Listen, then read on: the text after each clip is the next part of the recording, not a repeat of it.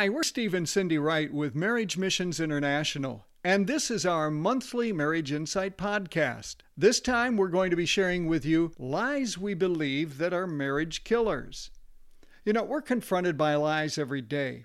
Our culture lies to us, advertisers lie to us, we even lie to ourselves. One of the biggest lies that people grab onto is the fairy tale ending where it reads, and they all lived happily ever after. It sounds great, doesn't it? You fall in love, marry, and you live happily ever after. But too often, that's one of the lies that we can come to believe. Oh, if only it was that easy. The truth is that it just doesn't come easily. The fairy tale lie never points out all the hard work that goes into making the happily become an ever after. When the reality of everyday living hits home within marriages, Many couples live miserably ever after rather than the other way around. Somewhere in between living happily and living miserably with your spouse is the truth of the mission of marriage. A loving, healthy, happy married life is made up of two imperfect human beings who live in union with a perfect God, glorifying Him. We often overlook that part. We do this through serving and showing love to Him and to each other for as long as we both shall live. To live out this mission of marriage, we need to stop believing the lies that can kill our marriages. And to help us do that, we're going to share some of the common marriage lies that too many spouses grab onto and embrace. By bringing these lies out into the light, we hope they'll lose their power. So here's the first lie that Dr. Chris Thurman points out and he combats afterwards. He said, If it takes hard work, we must not be right for each other. And we've heard this so many times. Here's what Chris says He said, Let's face it, marriage is hard work. Make that marriage is very hard work, tremendously hard work. Underline it, boldface it, tattoo it on your forearm. Actually, I'd prefer you to tattoo it in your brain instead of your forearm, but that's what he said. He said, This is the first rule of marriage. Any marriage that stays healthy and happy throughout the years has been worked on. It's a truth, though, that very few of us understand. So, the moment that marriage isn't smooth, a lot of couples begin to wonder are we right for each other? Steve and I have heard this so many times. Chris goes on to say, I'd argue that hard work in marriage often suggests you married the right person, although there are exceptions. Overall, the difficult struggles in our marriages often show us where our personalities are deficient and give us the chance to work on it. So here's a spiritual truth that the apostle Paul wrote in 1 Corinthians 7:28 that kind of combats that lie. He said, Those who marry will face many troubles in this life. When we face the truth, we're better able to do the hard work that needs to be done in order to improve our marriages that go through those tough times. Aren't you glad that in the marriage ceremonies you never hear 1 Corinthians 7:28 quoted, those who marry will face many troubles in this life? But it's true, you will. But the next marriage lie that we urge you not to believe, written by Dr. Thurman in his book Lies We Believe, is I shouldn't have to change. Dr. Thurman responds to that lie by writing the following Sadly, there is the lie that in a good marriage, spouses don't or shouldn't have to alter who they are for each other. What garbage! Of course, we need to change who we are to fit our spouses better. The challenge is deciding what to change. When we marry, all of us have aspects of our personalities that are deficient and need to be tuned up or overhauled. More often than not, our weaknesses are our spouse's strengths. Marriage involves improving our weaknesses, not wrapping ourselves up in an accept me as I am flag. And here's the scriptural truth that he says we are to make every effort to live at peace with all and to be holy. Hebrews 12:14. Now that includes changing that which we can that causes problems within our marriage relationship. Remember, we're talking about marriage here. If you're single, you don't have to change for anyone, but when you become part of a marriage team, then there are changes that need to be made. And then here are two marriage lies. They're kind of shorter, but they're so important that are presented by Prescott Williamson in his article, Five Lies We Believe in a Christian Marriage. Here's the lie having a child will make the marriage better or stronger. And this is what he says Cut to millions of parents slowly shaking their heads no. Kids are the best, but by themselves they will not save your marriage. Only God can do that. You cannot put the fate of your marriage in their tiny hands. Children are a gift from the Lord, but do not place the burden on them to save your marriage.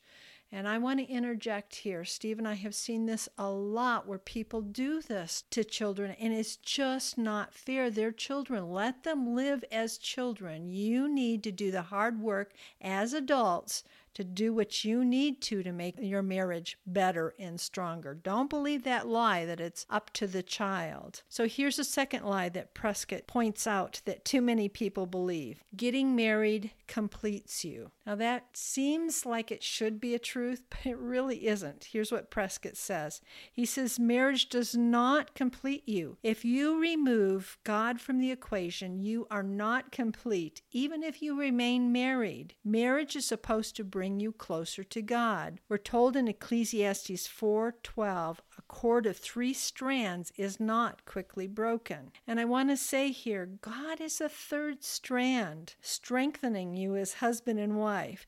That's a scriptural truth that we can believe. When we join together with God, we're a winning team and we're stronger together. The following are two more marriage lies that we can fall into believing. Debbie McDaniel, from her article 10 Lies the World Tells You About Marriage, gives us these insights. The first one is you may just have fallen out of love. This is also where we often will hear the phrase, I love you, but I'm not in love with you. She says we don't really fall out of love, but we may have just stopped making the choice to love. We might find ourselves drifting away. The world's call to simply follow your heart is not what God's Word teaches. Our hearts cannot always be trusted. Because if we're not making wise choices to stay close to Him and to the home front, we may find ourselves not only drifting, but getting caught up in the fast moving currents. Prayer and God's Word over our marriage is a powerful tool to keep drawing us close together. Even if you find you're the only one praying, God hears and He is faithful to help us. Now, here's the scriptural truth that we are told in the Bible three things will last forever faith, hope, and love, and the greatest of these is love. 1 Corinthians 13 13. And then here's another lie many people are told and then they believe it. If you're not happy, don't stay in an unhappy situation. You deserve more or you deserve better. So these are Debbie McDaniel's thoughts on that particular lie. For many of us, marriage can tend to bring out selfishness like nothing else. We want our way and we insist on our rights. We want our spouse to make us happy and we want it right now. We, we seem to be living in a day and age where everything is more of rush, rush, rush. She says, in the midst of demands, we'll never be free to truly love and serve one another our focus will tend to be one sided, our side, and that's what we want. We might say that we want both sides, but when it really comes down to it, we really want our side. We want our spouse to come to our way. Debbie goes on to say, Yet God's goal for marriage was not just to make us happy. The truest picture of marriage is that it symbolizes the love of Christ for us. And his desire for us is that we be made more in the image of himself. That's something that we forget. It's in the struggle that we learn more things than we do when things are going nice and easy. God doesn't always care about our comfort, but He cares more about our character. And sometimes it's in the hard times that our character is able to be developed. So here's the scriptural truth from 1 Corinthians 13 1 through 13 that combats self centered love over giving the type of love that Jesus Christ gave and gives to us. And I know many of you have heard this so many times, but please listen to what God says here. If I speak in the tongues of men and of angels, but have not love, I am a noisy gong or a clanging cymbal. And if I have prophetic powers and understand all mysteries and all knowledge, and if I have all faith so as to remove mountains, but have not love, I am nothing. If I give up all that I have, and if I deliver up my body to be burned, but have not love, I gain nothing. Those are great things, but it's not the same as love. The Bible tells us, for love is patient, kind. Love does not envy or boast. It is not arrogant or rude. Love does not insist on its own way. It is not irritable or resentful. And that can hurt sometimes when we think about it. That, those are hard principles to live by, but it's principles that God wants us to live by. So here's another scriptural truth that goes along with that lie that highlights the type of work God expects us to do. So we give our spouse the type of love that God wants us to give, not the kind of love that we want to give or the world wants to give. We're told in Philippians 2 3 through 5 do nothing from selfish ambition or conceit, but in humility count others more significant than yourselves. Let each of you look not only to his own interests, but also to the interests of others. Have this mind among yourselves, which is yours in Christ Jesus. The love of Christ is our example. Here's another lie that Bill Elliff points out in his article, Eight Lies That Destroy Marriage, with the following explanation to help combat that falsehood. I married the wrong person. Many people have told me, Elliff says, for example, that they're free to divorce because they married an unbeliever. They say, I thought he, she would change and become a Christian, but that didn't happen. We need to get a divorce. They recall that they knew it was a mistake, but they married anyway, hoping it would work out. Others claim that they just married someone who wasn't a good match. This is someone who wasn't a true soulmate. A wrong start in marriage does not justify another wrong step. And we know that God causes all things to work together for good. We're told in Romans 8:28, to those who love God, to those who are called according to his purpose. God tells us not to be poured into the world's mold. Instead, we're to be transformed, and that begins in our minds. Romans 12, 1 through 2 reminds us that by doing this, God will give us exactly what we need for our lives. God's will for us is good, acceptable, and perfect. Here's the key for those who are now married the Bible clearly says not to divorce, with the exception of extended, unrepented sexual immorality. God can take even the worst things of life and work them together for good if we'll just trust Him. If you begin to think there is no hope for my marriage, realize that with God, all things are possible. Finally, as it pertains to lies that we can falsely believe, it's important to realize that we will be continually exposed to lies as we live on this side of heaven. That's part of living on this earth. Be aware of that. Whatever you do, please don't take God out of the equation when you're facing life changing, marriage changing types of decisions. Jesus said over and over again in the gospel, I tell you the truth. You hear him say it, I tell you the truth. You hear him say it again and again. I tell you the truth. He is the way, the truth, and the life. He knows how to tell the truth. He's the one we should ultimately listen to and follow. Be careful of what you believe when people give you advice. People can lead us astray, but God won't. As far as human advisors, we're told in the Bible a wise man will hear and increase in learning, a man of understanding will acquire wise counsel.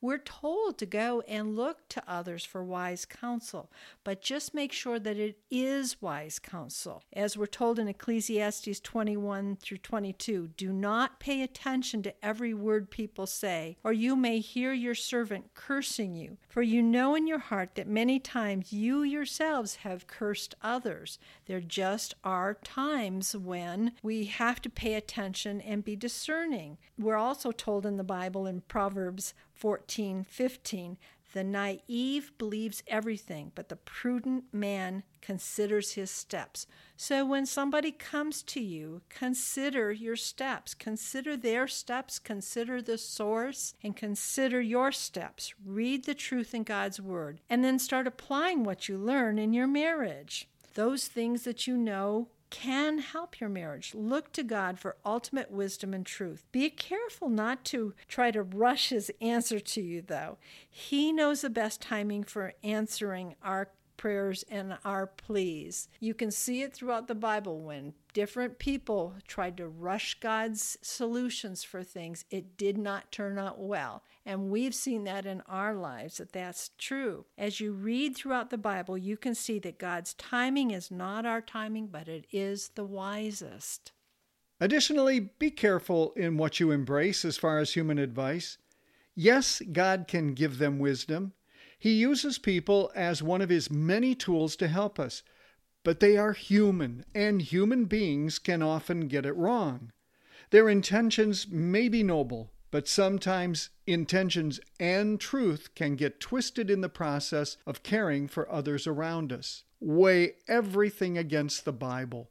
Pray, read, be aware of God's teachings, wisely glean, and follow through with that which God tells you. Just make sure you don't inject your own version of truth into your decision making. In our prayers for you, we are asking God to fill you with the knowledge of His will through all spiritual wisdom and understanding. Colossians 1 9 through 10 is Cindy and my prayer for you this week. And we pray this in order that you may live a life worthy of the Lord and may please Him in every way, bearing fruit in every good work growing in the knowledge of God. That concludes our marriage insight for you this time, but we have a reminder for you. If you'd like to hear other podcasts of past marriage insights, or if you're just looking for more help for your marriage, go to our website. It's marriagemissions.com. Cindy and I also wrote the book, Seven Essentials to Grow Your Marriage. It's available both in electronic and print form.